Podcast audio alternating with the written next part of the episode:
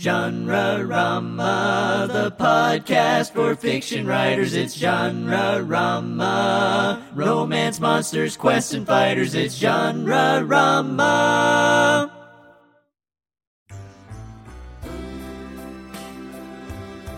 Welcome to Genre Rama, a podcast for people who write about monsters, romance, time travel, good old fashioned chases and escapes, and more. I'm your host, romance and mystery author Helen Cox. If you want to get started on your next story straight after this episode, check out the free creative writing starter library in the show notes. Now, here's the show.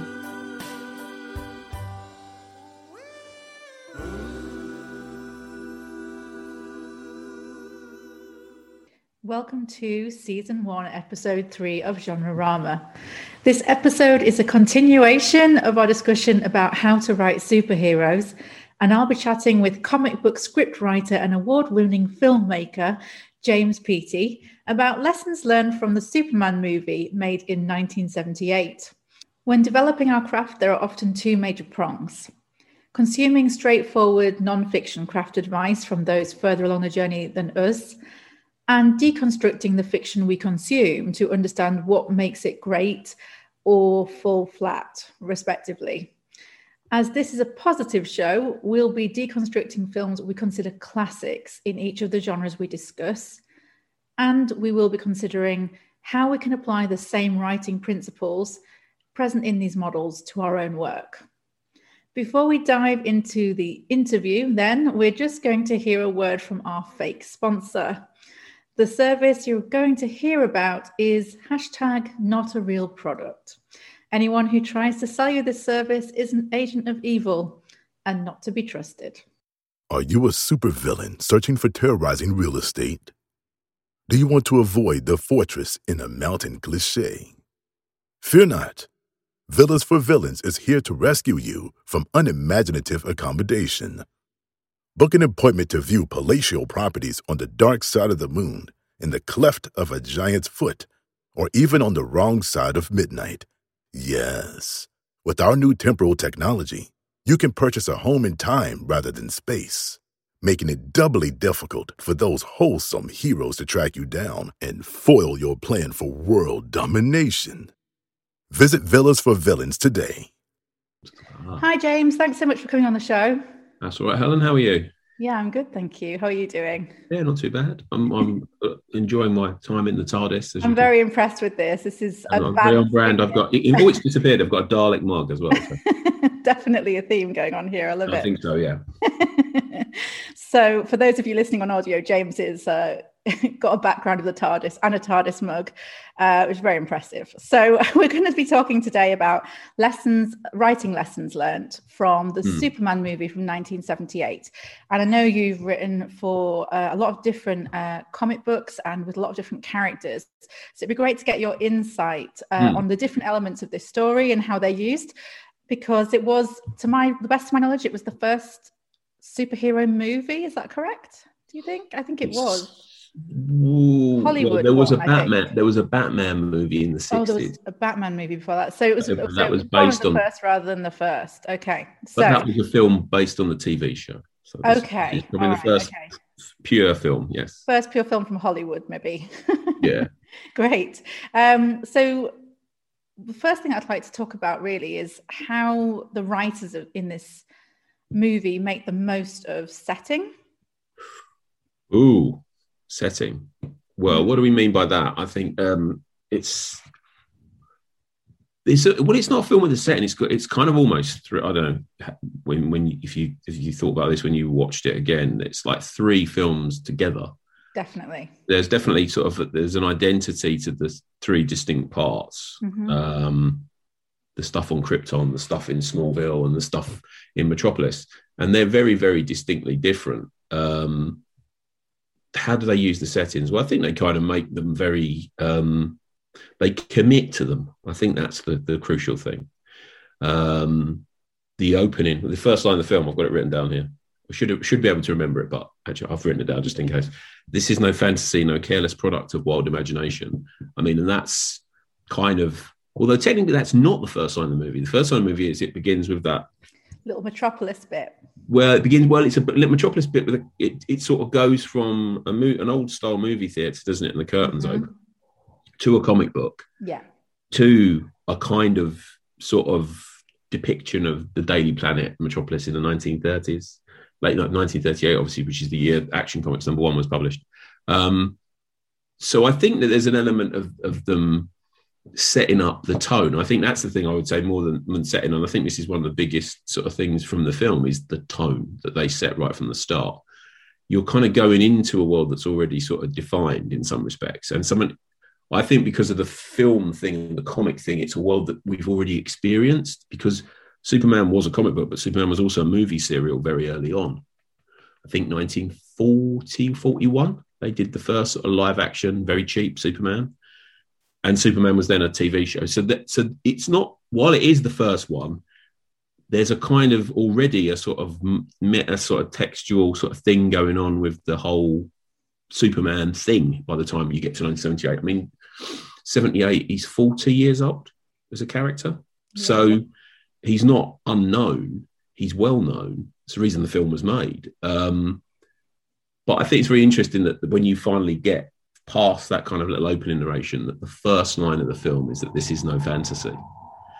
And it's interesting, it's done in a very kind of, even though that's all very big, I think it's very stripped down. I don't know yeah. if you, what you think when you look at it. It's very simple, it's very stark blacks and whites. And you've got all these big thesps, you know, obviously Marlon Brando, but not just Marlon Brando. You've got Terence Stamp, you've got Trevor Howard, you've got all these other kind of famous film actors of another generation from the past, actually, kind of root in the film. So I think yeah, you're right about it being is... stripped back in on Krypton. I think to me, all it's not the same as, but it's akin to the um, black and white transformation into Oz. Um, in you know, in terms of that, it's so starkly contrasted in on Krypton, and then when we go to Earth, we're bursting into this color because everything's very colorful. Yeah, um, yeah, yeah. So I feel like it's a complete. Um, sort of almost through the looking glass transformation it's kind of a about it's interesting, isn't it? Because it's also I think where they land, it's like the reverse of the Wizard of Oz because where they land is in a very bucolic kind of countryside, and I think the first thing you really see of Earth is the fields, isn't it? As the ship kind of comes through, yeah. So it's earthy and very alive, and Krypton's very austere. So they use that. Yeah, I think the contrast between the the worlds is really, really quite clearly done and very cleverly done visually. Um, and I think that that's something I, I, speak to my creative writing students a lot about the fact that mm. um, variation in terms of setting can really help to keep the reader's attention. And I think it works in this in this movie mm. because you do, as you say, have sort of three separate backdrops, uh, three very contrasting mm. backdrops, and within those, even within those, really contrasting uh, interiors and exteriors. So in even when we get to Metropolis, there's the city streets and the hustle and bustle of that, and then there's being up in the sky without anybody else there, flying around. Yeah, yeah. There's only you and the Statue of Liberty. So I think um, something that writers do definitely need to think about when they're creating any story, but particularly perhaps when they're creating a story with larger than life characters, is to make those contrasts, re- uh, draw them uh, sort of really quite sharply to create variation for the reader and to really clearly distinguish between, for example, one world and another. Mm-hmm. Well, I think it's interesting when you get to Metropolis because I think you start off in kind of basically you're in you're in heaven in the kind of the, the spheres. You know, you're in somewhere other. It's it's see the thing is, it's not really a science fiction film. It's kind of fantasy. It's a mm-hmm. science fan. It's a sort of science fantasy, sort of science romance type of. There's not really any science fiction in it at all because it's you know it, they operate through crystals. It's like that's the most woo woo thing going. It's not. Hey, um, I like crystals. No, well, I'm just saying. You're but, right. yeah, exactly. Of course, you're right. I've never really thought about it. It's very 70s as well, isn't it? It's really interesting. I'd, I'd, sort of just latched onto the spaceship, but you're absolutely right. They're powered through crystals. It never it's occurred magic. to me. So there's no kind of like, what? How does any of it work? It's like um, it says you discovered the eternal void. So like, it's all very kind of yeah. It's all very. It's sort of semi Shakespearean as well. It's it's got that kind of pseudo Shakespearean, I should say. It's got that kind of thing going on. But I think you come to you come to Metro- uh, Smallville. Sorry, it's very. It's all that kind of Norman Rockwell Andrew Wyeth, I think, was the other guy that's a big influence on the way they shot it. They shot it in Canada, didn't they? So this is it, even though it's not America, the wheat fields and all the rest of it, it's got this very wide open spaces. It's done in a very kind of mythic way. Just as myth, the America of that is as mythic as the the Krypton stuff. So yeah. small town America. But I think the interesting thing is when you go to kind of Metropolis, you're introduced on ground level in the back of a cab. I believe. I think that's the first shot, isn't it? I think so. Yeah. So you're kind of it's not you're not in the gods. You're not kind of like, you know, the the, the language of it is that you're there and in amongst the people. And I think that's a really interesting thing. And there's not a lot of background actors. I mean, there's it's like you look at it's interesting. I think you look at it from the point of view of the way Richard Donner sort of directs it. And I think if you want to look at the success of this film, it's the way that Richard Donner sort of marshals the tone of the whole thing and also manages to get life into it. Because if you made a film that was the beginning on Krypton and a film that had the tone then of Smallville, it would be a flat tire of a film. Mm-hmm. The minute, and it's also it's interesting is, is the thing about humor. There isn't a single joke in the film until you see Superman for the first time. When he comes back, he's in his full costume, he flies from the Fortress of Solitude. You cut to Metropolis, and then it's like gag central for the next yeah. hour and a half. it's almost like humor did not exist before we reached the city. Well, no, but I think that's a really interesting thing because what that does as well with the setting is that the, the fantasy is reality. They play the fantasy very straight, both forms of fantasy, small town America and kind of outer space. Um, and then when you get to the reality, it's a total fantasy. It's a totally kind of you know sort of uh, fast talking, snappy sort of version of you know like a uh, Howard Hawks film from the 1940s or something like that, sort of screwball comedy. But it's I think that's very interesting is that the humor in that allows you to kind of buy into this kind of ridiculous figure of Superman. It's sort of interesting to think about uh, Mario uh, Puzo working on something like this, you know, given some of his other body of work. It is really interesting to think about that influence on the screenplay. Well, I think it's, I think it depends who is. I mean, I, I think Puzo's work on it was really the structure, wasn't it? The kind of the shape of what is the first two films. Um, I would suspect the dialogue is pretty much all Tom Mankiewicz because while Leslie and interestingly is Leslie Newman and is it Robert Benton, Leslie Newman, and David Newman are quoted, I think, on the credited as the other screenplay. They wrote the camp 60s Superman musical for Broadway, which is, I guess, why they were given the job by, you know, um, and working with Robert Benton, which is why they were given the job by the, by the Salkinds. But it's really Mankiewicz because I think the other thing you can see very clearly by the time you get to um, Metropolis and the rest of the film is the influence of James Bond because Mankiewicz wrote uh, Diamonds Are Forever. He wrote uh, Live and Let Die. He wrote um, Man with a Golden Gun, and I'm pretty sure he did uncredited script doctoring on both Spy Love Me and Moonraker. So if you look at the the humour in this, very very similar. The way that, but particularly the way that they write Lex Luthor and the way that Lex Luthor is kind of introduced is very, very similar to the way he does the villains in those in the first two Bond films, in particular, Diamonds Are Forever and uh, uh, Live and Let Die. You've got like you you got you've got the underground base, isn't he? And there's there's kind of the real world that's kind of inverted. So you've got all the filet soul restaurants in Live and Let Die, and then you have the whole thing with Las Vegas and Blofeld in in Diamonds Are Forever, and he's and and Gene Hackman's Lex Luthor is very much like Charles Gray's um, Blofeld. My favourite Blofeld, I have to say, Diamonds Are Forever is probably. I'm not saying it's the best Bond film. It's by probably my favourite Bond film. Well, and it's so interesting to draw comparisons between those two because they they both do have elements of um, action, obviously, and a villain that is sort of a super villain. So I think mm-hmm. it's completely natural to draw from something like a Bond film where the villains are larger than life to a certain mm. amount, uh, to a certain extent. And I think you're right about um, Mario Puzo with the the sort of structural element and something that I noticed, and I've it's sort of obvious really again it's just like really follows closely almost to the letter um like todorov's theory of narrative and if you're not familiar with that in the audience i'll make sure it's linked to you in the show I'm notes. not, but just it's just it's just it's you do know it. Everyone knows it. Yeah. it's just the it's just the posh term for it. It's just you've got your equilibrium and then you disrupt it. Mhm. and essentially all the steps that in the story that go round. So you have the equilibrium on um on krypton that's Mhm. then disrupted and then he gets sent off on this adventure and then what happens for that character is that by the end of it they create a new equilibrium. And that's an, a fairly traditional standard mode of storytelling. We could have been brought in in smallville. We could have been brought in in metropolis but we weren't. We were brought in Mhm. right at the beginning of that disruption just before it in fact. Uh, so it's a very traditional way of writing and it works for this film i Mhm. think really really well i tend to now writing for Mm. an audience that's got more of an understanding of filmic storytelling i Mhm. would normally cut to starting where the disruption happens so yeah. you would get a sense of what the equilibrium was Mhm. by how the disruption affects the characters rather than showing the equilibrium first.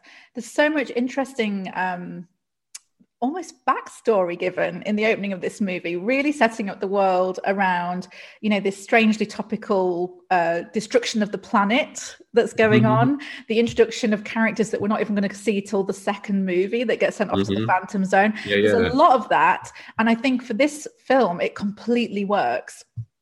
But writing in 2021, I, as a writer, might be tempted to find another Mhm. way on the page of of putting that together. Well, it's interesting. I think this is interesting. I think this is always interesting. It's like hat on the page because uh, uh, it, it- the thing about Superman the movie, it's so much of it is just there's a lot of page.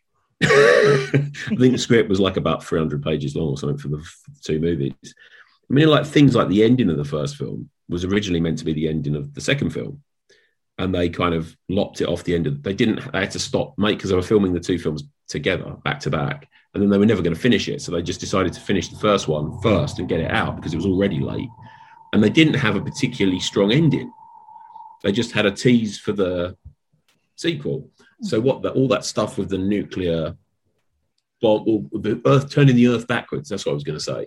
Is that stuff was originally meant to be the end of the second film, and they just kind of moved it to the end of the first film, and it's so much better in the first film. It gives it all of that. It it kind of sort of all that thing. You must not interfere with human history and all that Yeah. kind of stuff, which obviously they'd have added in uh, post production. I'd have thought to make the ending work. Um, I think the thing with a movie, I mean, I think that's a thing with a movie. A movie is a living thing. I mean, it kind of like your your your your script is a is people say it's a blueprint. It's more than that. It's a foundation. You you dig the foundations, but it allows if it's a good script, which this is, it allows you to go off into other directions. And I think also as well in terms of the performances, I think one of the reasons why this is so tonally certain is because Richard Donner is a was an actor before he was a director. You can see the actors completely trust him. And what he's got a great radar for is what's phony. So what he does, if he's playing this the serious stuff on Krypton, it's serious. If they're doing the kind of bucolic kind of myth on in Smallville, it, the the Bobby Soxers, you know, and the, all that stuff, it's it's truthful. The stuff in Metropolis is truthful.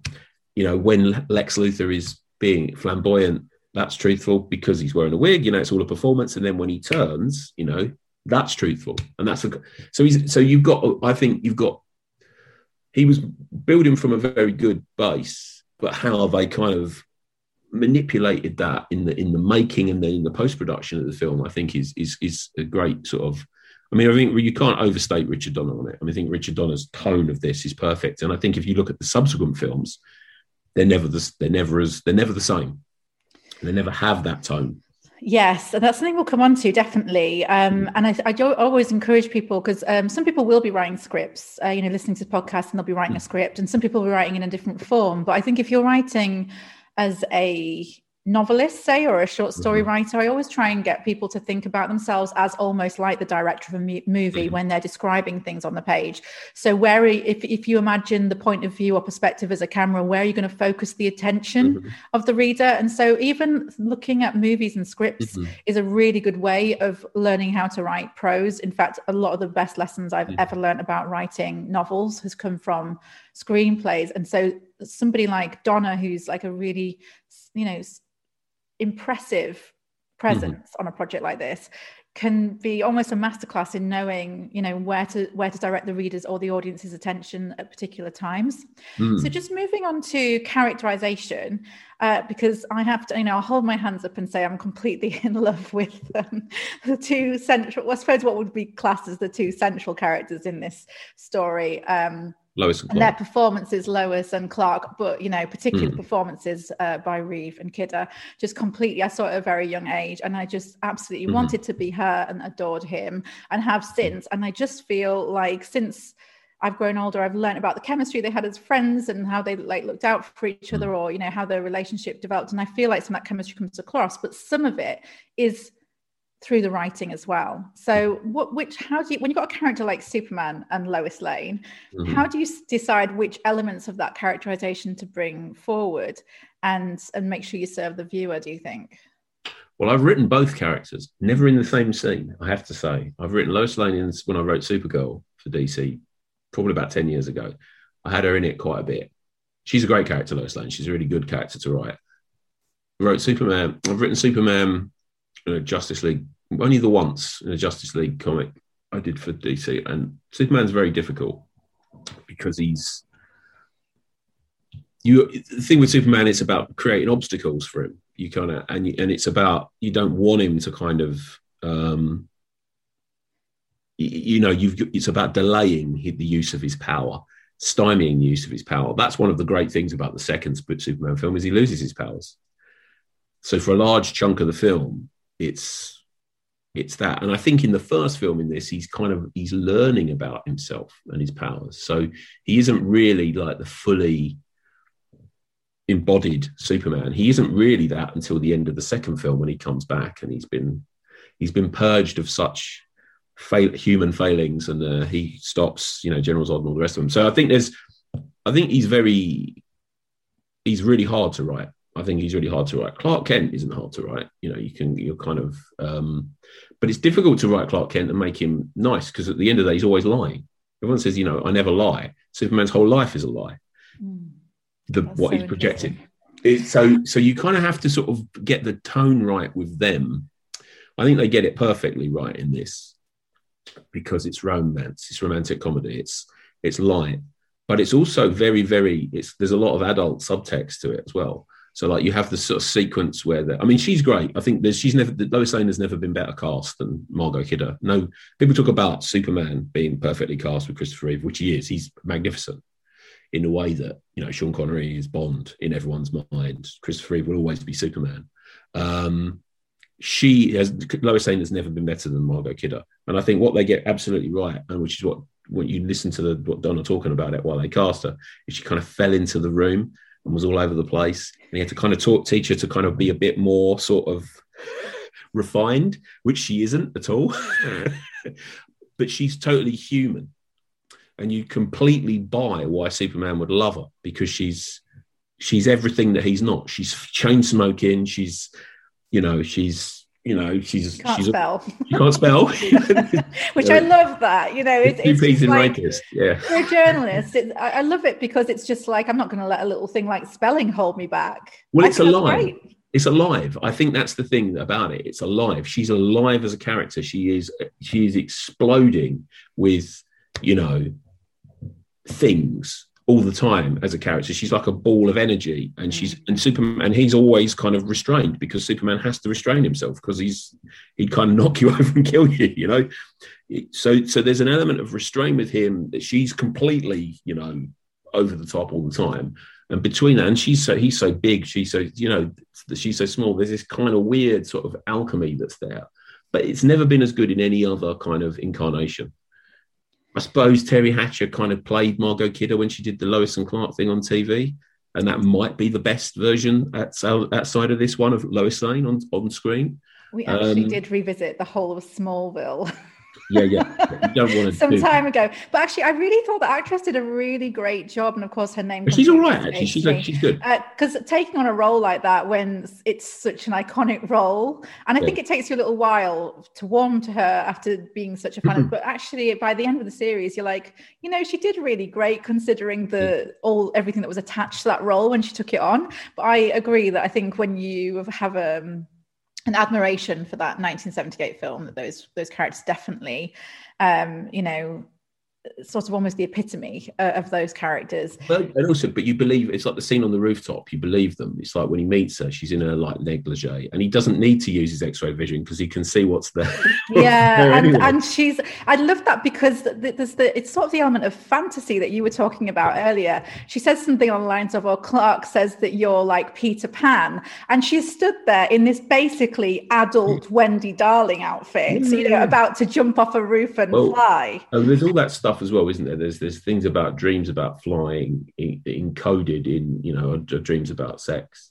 Mm, you know, so yeah. they, they, they they they have sex together. That's that's basically what happens in that sequence. Absolutely, yeah. And, after talking about what color her underwear is, yeah. And, and, oh no, she actually says something was that she says she says before, "Do you eat?"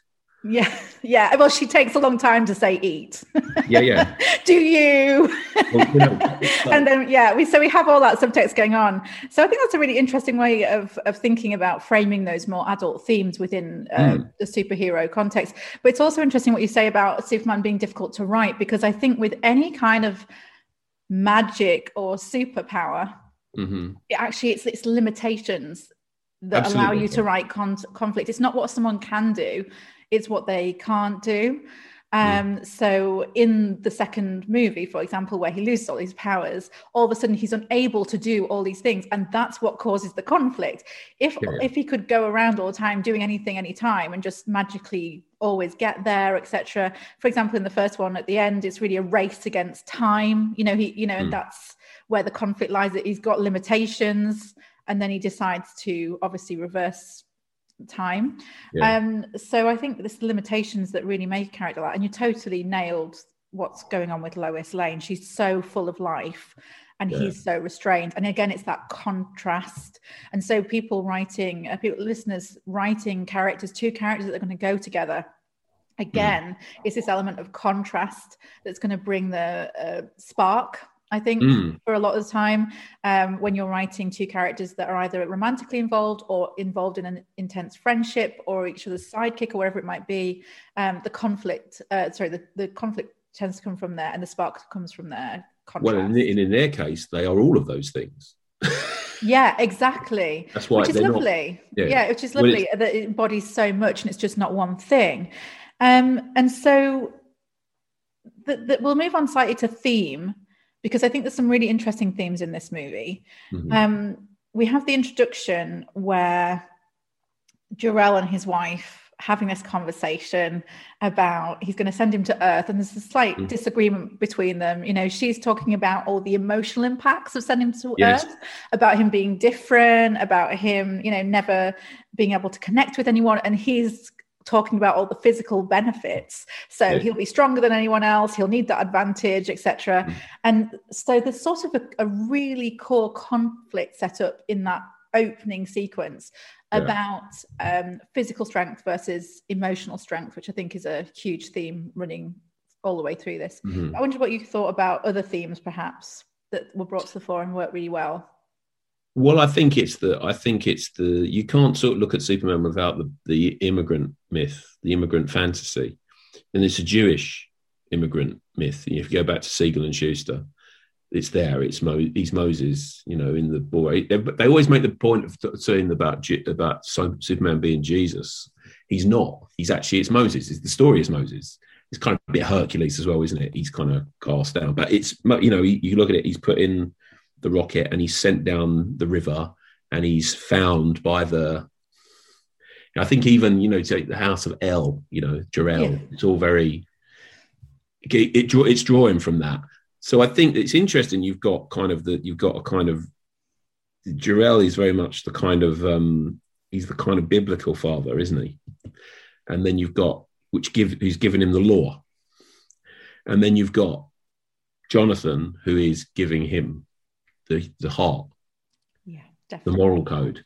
So, so, so Jor-El says you must do this, you mustn't do that, and there's all this information, and encoded in, in this is this, and you mustn't do this, and I think that's I think that's it. There's that it's there's, there's the two mothers obviously as well, but there's also the two fathers, and I think the thing with Superman as well is it's everyone says it's an origin story. It's not. It's a rites of passage story because Superman doesn't have an origin really. He's born as Superman. So where he ends up. that's why up, I enjoy it more than most superhero movies. Yeah, well- I'm well, not a big only- fan of origin movies. There's only has to be two good origin movies. The two superheroes that have got the best origin stories are, are Batman and Spider Man. Batman has the perfect one. As a child, his parents killed before him, and he dedicates his life to making sure that never happens again. Spider Man, if you look at Spider Man, Spider Man's story is Batman and Superman mushed together. Absolutely. Uncle Ben is killed. You know, he he even has all these elements of the Superman story woven into him. You know, he's got the oh, she won't understand. She doesn't believe. They can't really see what I'm really like underneath it. Um, there is the great power, great responsibility. There's an element of Superman there. He works at a newspaper. There's all that kind of. He's a more proletarian version of that.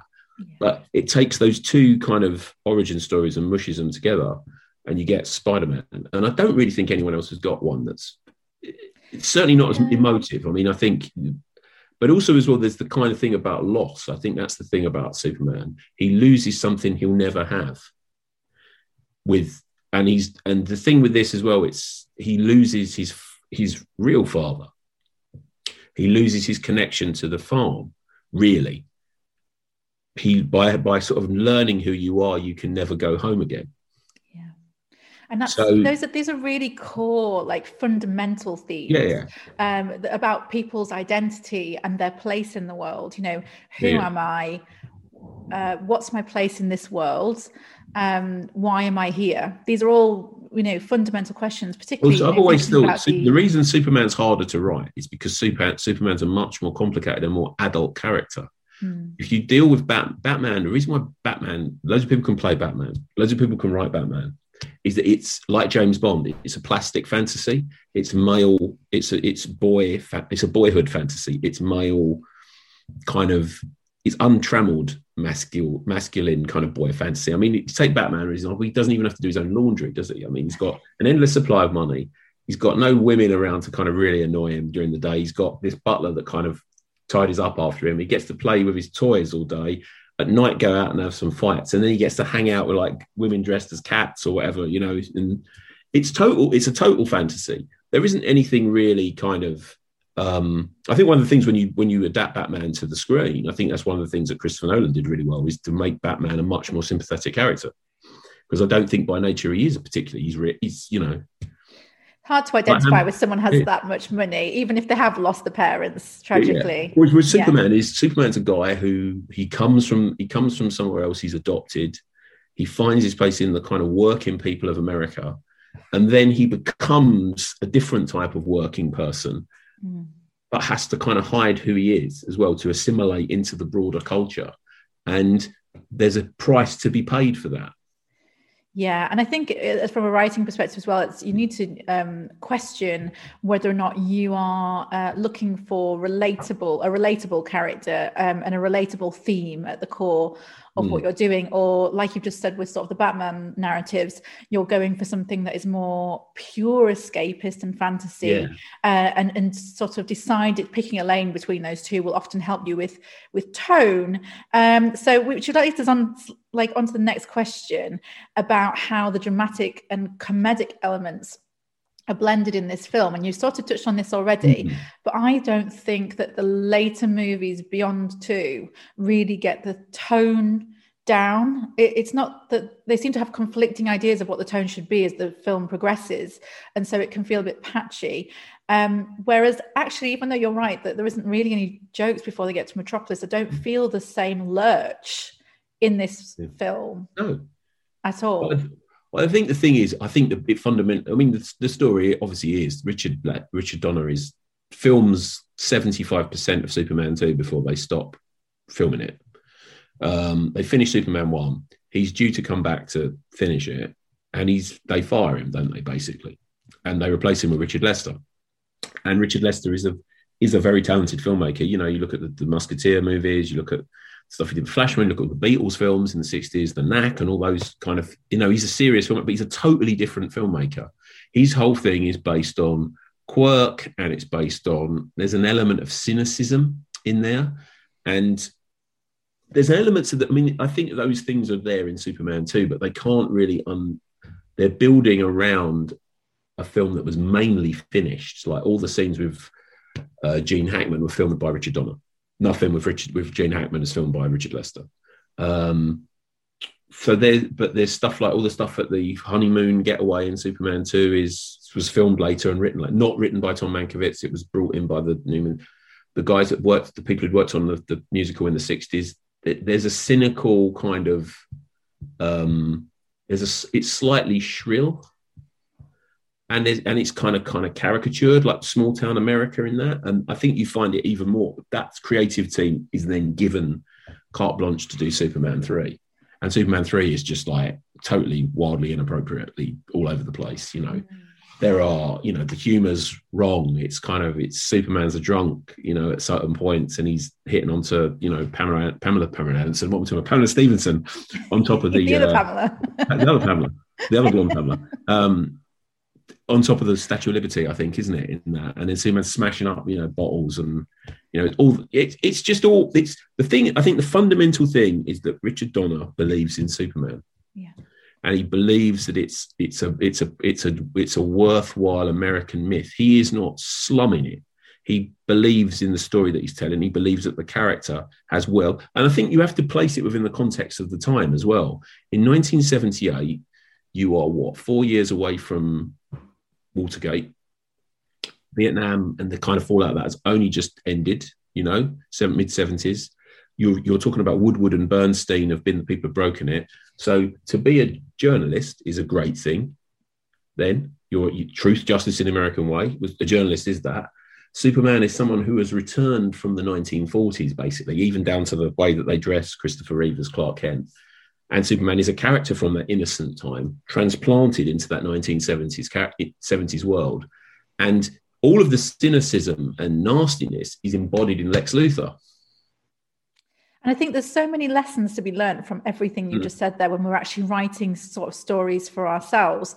So, first thing, if you don't believe in what you're doing, mm. I think it's wholly apparent to the reader. Yeah. They will, I don't know exactly how, they do seem to have some kind of spidey sense where they just know that something isn't gelling here, that you don't really believe in this project. Mm. So, I really think that writers, I know it's difficult because writers at the end of the day are employees as well as mm-hmm. uh, yeah, well, as yeah. well as creative people and we all have um, sometimes we have contracts to fulfill um, but as much as possible to believe in those characters and to and to believe in that world and really go for it in order to create something that feels real to the people reading it or, feel, or feels escapist whatever you're going for. Mm. but also having a clear creative vision i.e how do i want the reader or the viewer to feel as they watch this? Because what's happened with this particular franchise is you've had a mix of people coming in to take the helm and that's left left it with a very uneven end so it's like lots of different influences yeah. and people are just well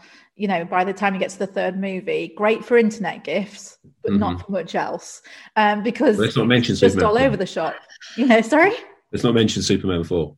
Well, exactly. I mean, so there's all kinds of things going on there. And it's partly because there's such a mix of influence. Whereas if you are trying to create something, especially in a complicated world in which perhaps there's some element of fantasy, magical realism, superpower, a mythology to uphold, it's really impos- important to have a, a clear creative vision. And although that might change a little bit over the course of a series, yeah, yeah. say, uh, just being really clear about what what it is you want people to feel throughout, and be aware that if you do dramatically shift away from that, you're going to lose some people.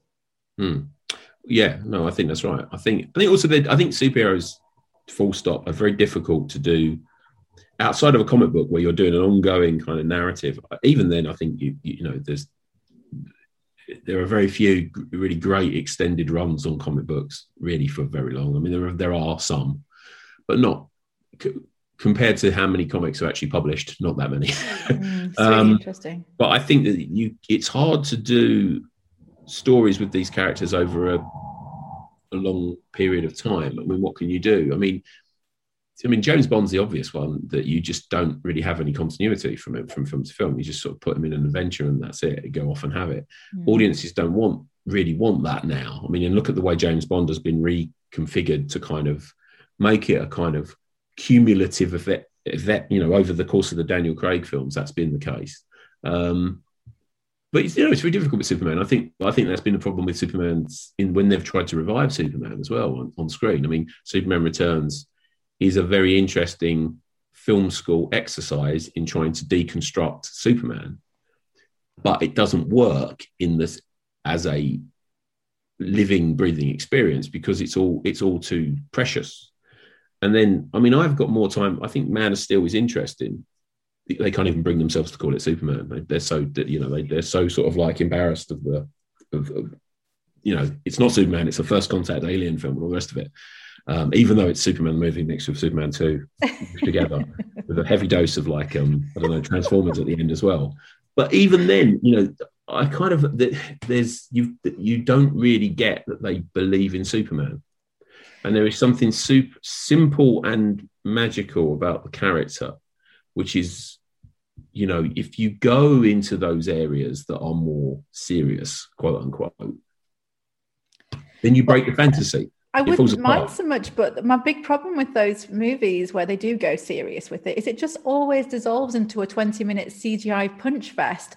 And that to me well, is right, not yeah. particularly compelling. And but it's not I, very serious as well. That's the whole it's, it's actually more ridiculous. yeah, exactly. and so I often say this uh, again to my students I say, you know, the thing about action is if you're not careful it's really boring because all you're doing is describing a fist meeting a face or a, a you know a mm. foot uh, kicking some uh, mm-hmm. object. And what we really need is to blend intellectual and emotional content through that fight scene. Mm-hmm. Otherwise, it's just it's just a description of one mm. person's fist meeting something mm. for a whole page and that's not engage not as engaging as it could be.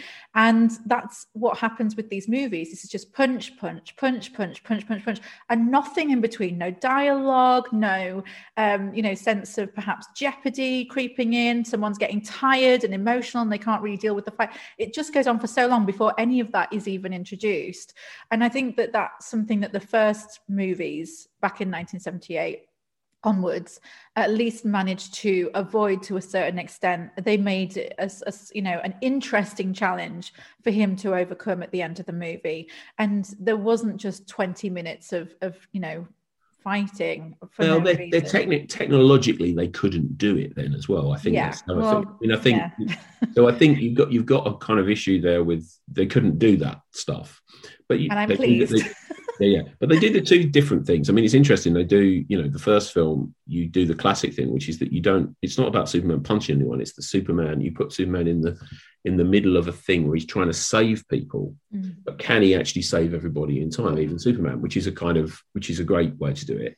And obviously, you've set it up in the first one for the second one. You've got three super villains that he's gonna that are all as powerful as Superman and the human being. And again, he's trying to protect the people. They say, don't they? In it, he cares. Mm. That's what the villains say at the end. Uh, was Zod to Ursa. He cares. He actually cares about these people, and that's where they start to turn the tide. Rather than punching each other, it becomes they start to hurt the people, the, the citizens of Metropolis.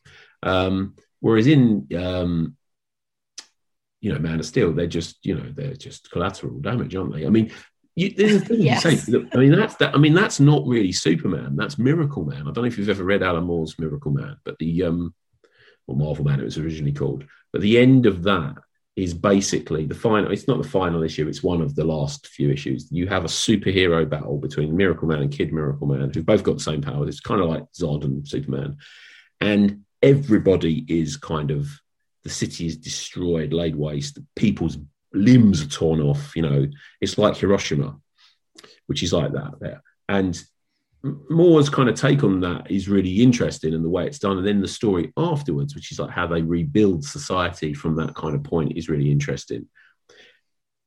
And that's also, they kind of did that big smash up thing. They ripped it off for the end of the third Matrix movie where they have the big fight, but there's no people in the city because they're all just Agent Smith. So it doesn't really matter. Um, so it's just, it doesn't mean anything. and that's the thing. it's like actually, you know, just yeah. shoving it in for the sake of 10 minutes in the mm. story is not the way to do violence any more than it is to do but sex. Story, so it's just being aware, to, aware, of that. The story has to support the spectacle. That's the crucial thing. Exactly. If the story doesn't support the spectacle, then the, then the, then the spectacle is nothing. I mean, I'm not the biggest fan of it as a movie, but I think the end of the Avengers, the first Avengers film, works very very well because you've set up all the characters before then and it's about them kind of working together to avert this thing. So actually, that's a very well done piece of engineering to have this big kind of giant sort of epic city-wide scale. And if you go to the end of like say the Dark Knight Rises, where you've got a big city-wide kind of thing, there's people trying to get off the island. There's people, you know, they're fighting the, on the, the steps of Wall Street. Someone else is trying to stop a bomb from going off but all of that set up as well. You know, you look at that, that's a very well articulated and very, the geography of that is very well defined. If you then, if you look at like, to the end of Man of Steel, it's just two CGI creatures mm-hmm. tearing buildings down. It's like, so what? So just foreshadowing and, and like you say, building, using the narrative to support the spectacle. But Superman 2 as well is interesting because the end of, we're talking about Superman 2, not Superman, but Superman 2 is inter- interesting is that the big battle is not the end. Yeah. That's kind of, they then have the, the, the kind of the kind of character battle happens back in the ruins of Krypton. Absolutely. You know, yeah. That so, symbolic drum. I think it's kind of impossible to think, talk about one without at least referencing the other because of the yeah, way yeah. it was shot and the way it put together. But you're absolutely right. And then so thinking about what the climax of the story is, it's a slightly different climax uh, to what we would perhaps have now. And I think this is all really like useful and interesting. But just to sort of round off, because um, I really feel like this film blends a range of different genres mm. almost seamlessly.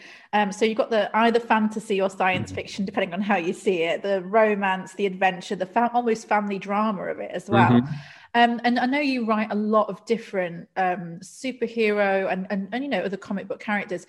Uh, do you have any tips for writers on how to blend? Because it, it is such a mishmash sometimes of quite a few different elements.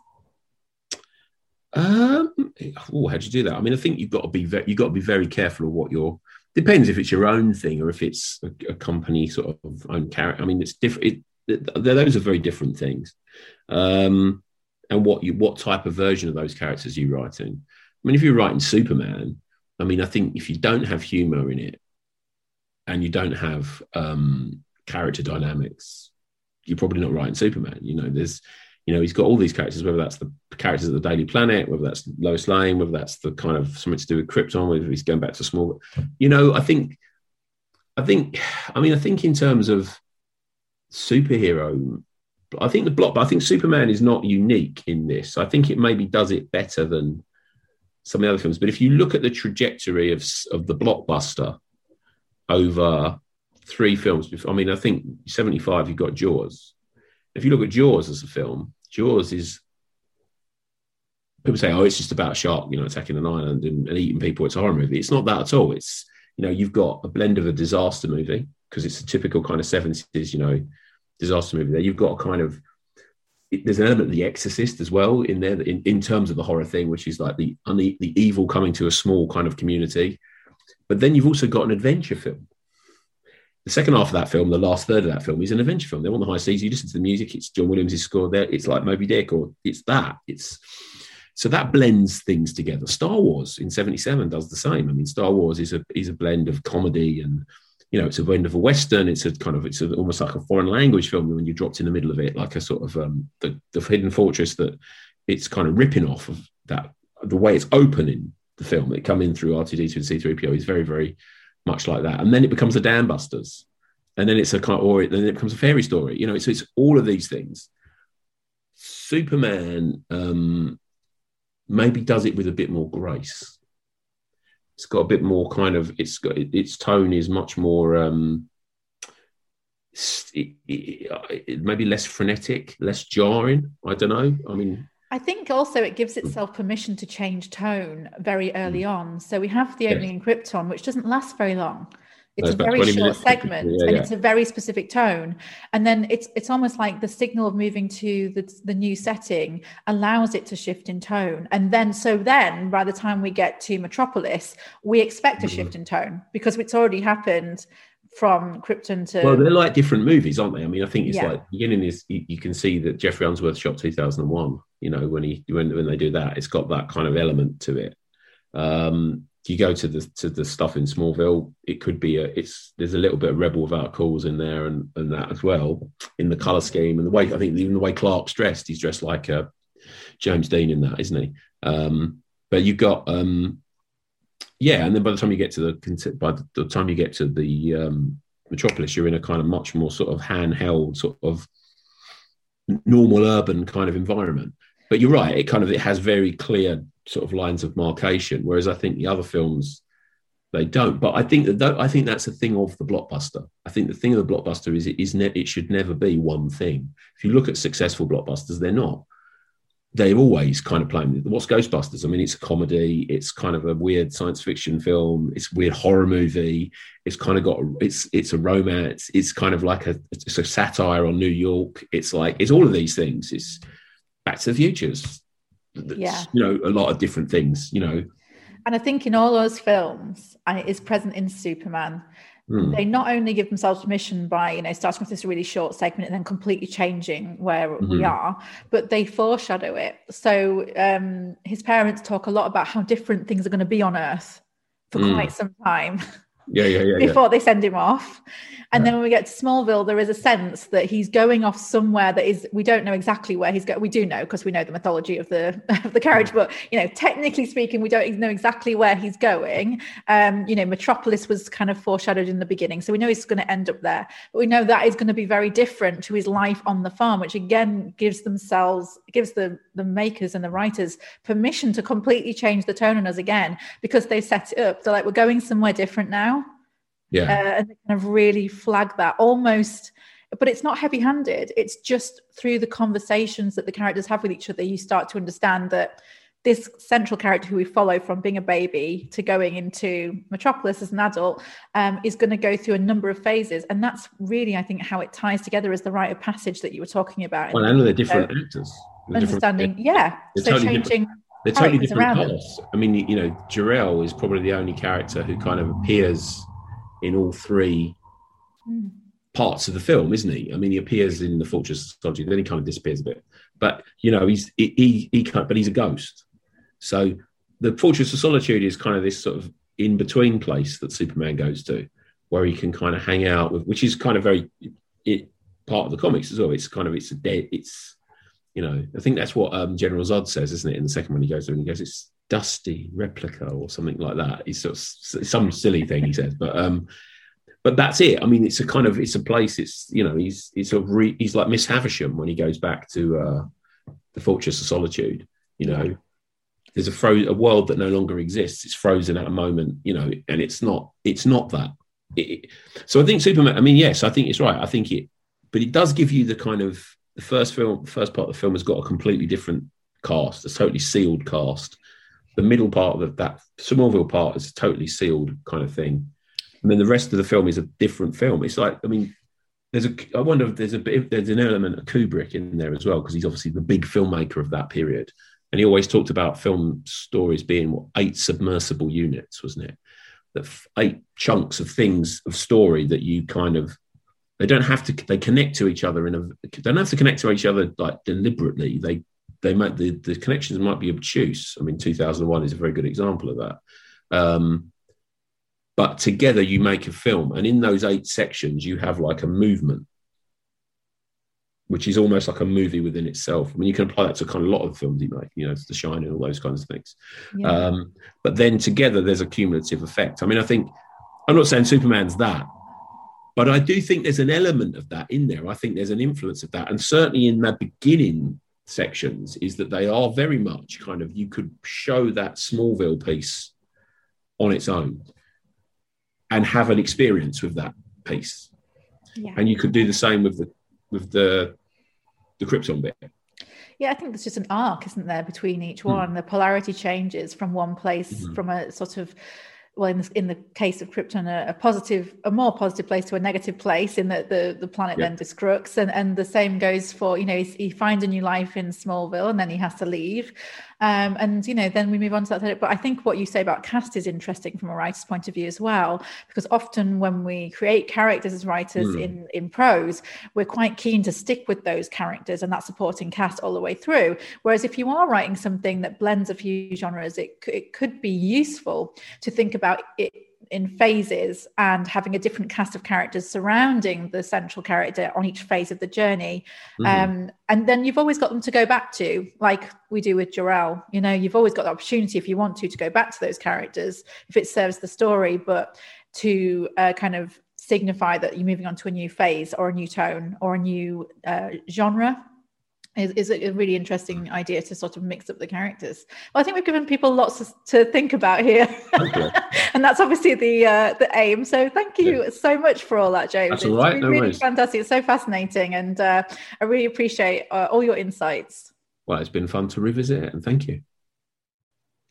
I hope you enjoyed that interview and found it useful.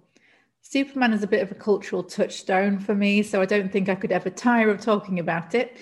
In terms of writing questions that came out of that discussion, however, here are a few to consider.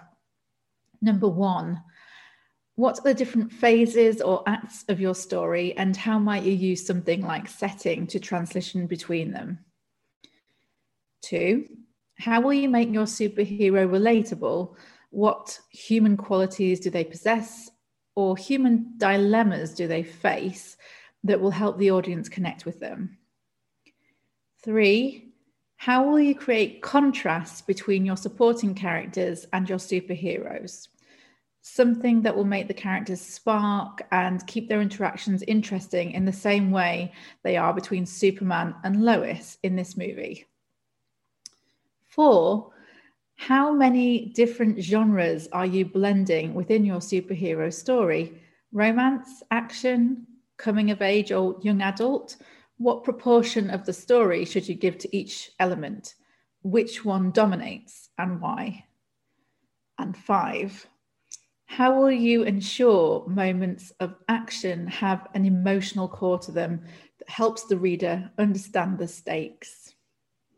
That's it for this episode. Join me next time for an interview with award winning young adult author Sophie McKenzie on how to write teen fiction. I'll see you next time.